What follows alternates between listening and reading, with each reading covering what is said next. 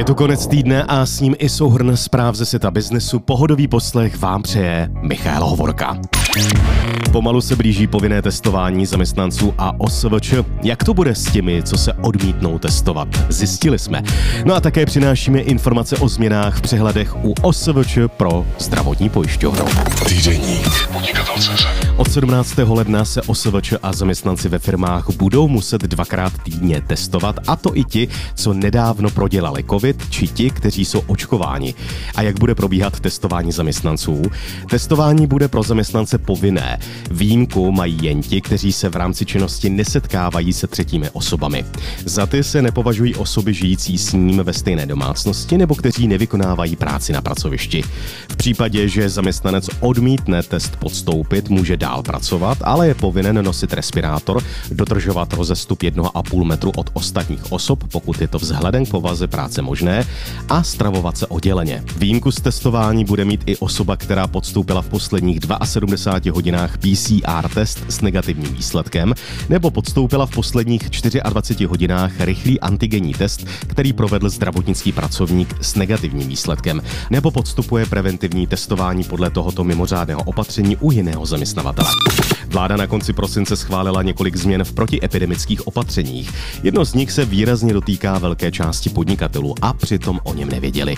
Od pondělí 3. ledna musí podnikatelé provádět kontroly ON, to znamená očkování nebo prodělání nemoci, výhradně skrze mobilní aplikaci Ministerstva zdravotnictví Čtečka. Pouhé prokázání se dokladem již nestačí. Jak zjistil server podnikatel.cz, většina podnikatelů o této povinnosti neví. Pro 84% oslovených respondentů to byla na začátku roku absolutní novinka. Ankety se zúčastnilo více než 2300 respondentů. Spolu s rokem 2022 roste i maximální možná podpora v nezaměstnanosti či v rekvalifikaci a podpora počítaná z náhradní doby. Upravuje se i postup. Základní pravidla pobírání podpory se nemění. Mění se její maximální výše i částky počítané z náhradní doby. Uchazečům se navíc zjednoduší postup při podávání žádosti o podporu. Sazba podpory v nezaměstnanosti činí první dva měsíce podpůrčí doby 65% průměrného měsíčního čistého výdělku. Osoveče, které v loni vstoupily do režimu paušální daně, si musí změnit její výši pro rok 2022. Nově musí platit bez 6 korun celkem 6 tisíc korun měsíčně, přičemž splatnost paušálního odvodu je vždy 20. den v měsíci, za který se platí. Do 20. ledna je tak nutné uhradit paušální daně za leden již v nové výši.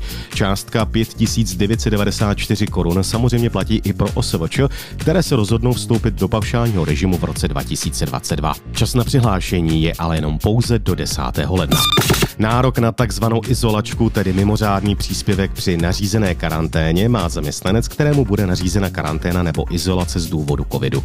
Jde o mimořádný příspěvek ve výši až 370 korun za den k náhradě příjmu zaměstnanců v karanténě či izolaci. Hlavním účelem je co nejvíce zamezit šíření věrového onemocnění. Příspěvek je vyplácen po dobu prvních 14 kalendářních dní. Na příspěvek mají nárok i tzv. dohodáři, pokud jsou nemocensky pojištěni. Mění se výpočet penále za pozdně uhrazené zdravotní pojištění a mění se i přehled OSVČ.